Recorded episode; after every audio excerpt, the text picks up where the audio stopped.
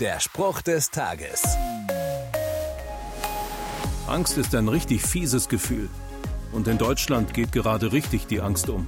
Armut, soziale Ungleichheit, Inflation, Klimawandel. Laut einer Umfrage sind das die größten Ängste der Deutschen. Aber was kann jeder Einzelne konkret dagegen tun? Können wir diese Sorgen einfach so abschalten? Gegen das meiste können wir selbst nichts ausrichten. Doch es gibt jemanden, der uns helfen kann. Der Herr hilft mir. Ich brauche mich vor nichts und niemandem zu fürchten. Was kann ein Mensch mir schon antun? Steht in einem Brief in der Bibel.